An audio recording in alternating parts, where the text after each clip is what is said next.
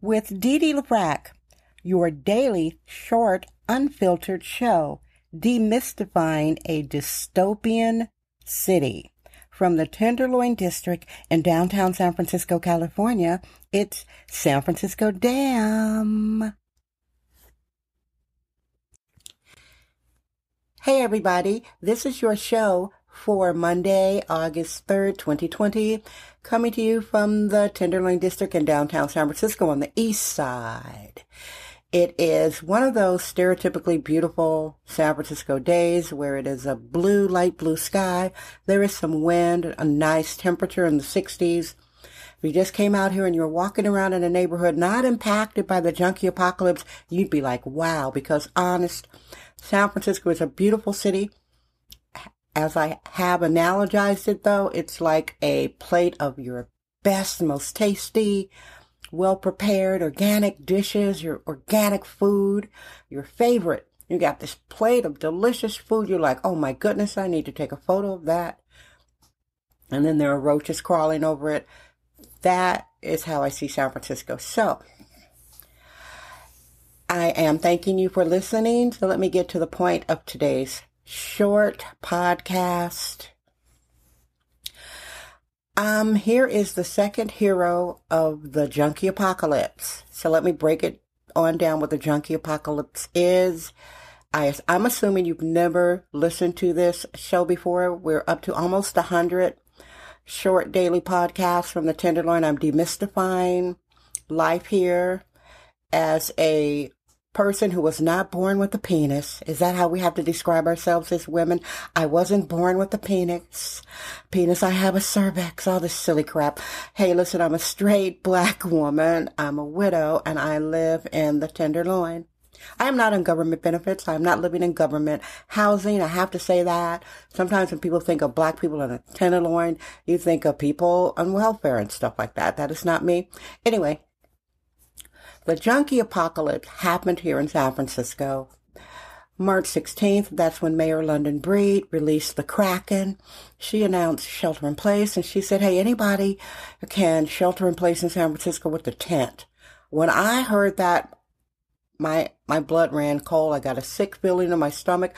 I knew the city would be overrun with junkies and it is, especially my district, which has been used as San Francisco's primary junkie containment area, especially the black junkie. So it's a black woman being surrounded by, by these uh, shelter in place black junkies. It's mid hell for me because they don't like me because I do not enable them. All right. So she released the junkie Kraken and it's been hell. And the junkies have explored San Francisco. They don't just stay in the Tenderloin because the mayor said, hey, you could do it in San Francisco. Didn't say stay in the Tenderloin. So they're giving other neighborhoods hell. I could uh, run down the list really quick, but I want to make the point of who the second hero of the junkie apocalypse is. And I'll, uh, let me pin that and then I'll talk about the neighborhoods impacted. the first hero of the junkie apocalypse, of course, I've talked about them many times, is UC Hastings College of Law. They are located in the despicable drug dealing and uh, junkie zone, two blocks from City Hall. I mean, San Francisco is a small city, y'all seven miles by seven miles. The Tenderloin is 20 square blocks, 20,000 citizens. It's a diverse melting pot, working class people, immigrants, Asians, Hispanics, whites. A lot of whites do not claim living in the Tenderloin. And gee, I wonder why not. And black people. It is not a black district, although people in their mind think it is. It is not. So, this law college sued the city of San Francisco for the deplorable conditions in this neighborhood because of the mayor's shelter in place junkie apocalypse. If you can believe it, this neighborhood had 500 tents full of the majority are misogynist criminal junkies. Okay, so this law college sued because they were being impacted by, you know, the junkies and the dealers. And they sued the city May 4th. The city settled June 11th what they promised to remove, if you can believe this, 300 tents. 300 tents. Like, what kind of city hall does that to its citizens? What kind of mayor does that? Cold hearted. Anyway. So that was the first hero of the junkie apocalypse. Saved so many people in the Tenderloin. So many people were living in completely hellish conditions, elderly, disabled, children, people were afraid to leave their houses for months because the mayor, London Breed, another black woman, when I say another, I'm black, she's black, she allowed these junkies to actually put their tents right on the sidewalk. Like you come out of your door, there, your sidewalk is cluttered with tents full of junkies that are criminalizing your neighborhood, urinating wherever they want, defecating. Although there are toilets for them, the city supplies toilets. City gives them free needles. They have social workers. They're getting, they're getting, um, all of the benefits and none of the responsibilities and they're not paying rent. So just totally disturbing the citizens' lives, making life hell and again, not just in the Tenderloin, but this has been the primary junkie containment area. So, UC Hastings, I will forever be grateful for them for what they did. And the second hero of the junkie apocalypse is ABC 7 News investigative team of Dan Noyes, legendary news reporter, and his producer, Ken Miguel. I facilitated a new spot.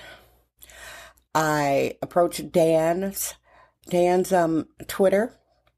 I gave him some pictures of Willow Alley. It was slow going. I was just about to give up. I was getting annoyed. He's a busy guy. And I would say, did you get these photos? And he's like, yes. And then time would go by. I'm like, are you still interested? He's like, yeah. Then, then it happened. He didn't have to do that. And millions of people have seen the clip. It is still on ABC7 News. Bay Area on their website. This happened last week. Today is the 3rd. I'm getting my days mixed up. It was July 26th, 27th, 28th, one of those days. Interviewed me and my neighbor. My neighbor got famous because he shot a video trying to park on Willow. Willow is the most despicable alley in the Tenderloin. Why that wasn't cleaned under this um, UC Hastings lawsuit is that's perverse why they didn't get the everybody knows Willow Alley is the worst alley in the Tenderloin. Anyway, so uh, my neighbor got famous because he shot a video trying to park and it showed the squalid third world open air junkie shooting gallery slum conditions four blocks away from City Hall. Total embarrassment. But City Hall seems to be sadistic progressive, so they don't embarrass easy. I don't think shaming tactics work. However, it's still up on the ABC7 News website. They talk about COVID-19 and Tenderloin housing crisis. They're being politically correct. I understand they're a news team. But anyway, so I known Dan Noyes for a long time as a newsman. I met him once. He was very personable. He reminds me of my late husband. My late husband, husband was shorter but had a similar gravitas. And my husband could be friendly and firm. And I saw that with Dan when he was shooting the spot. Then the junkies were coming out acting wacky. And he kind of shooed them off. He said, Hey, you know, he raised his voice and he's tall. So, you know, junkies are basic cowards, but they are misogynists anyway.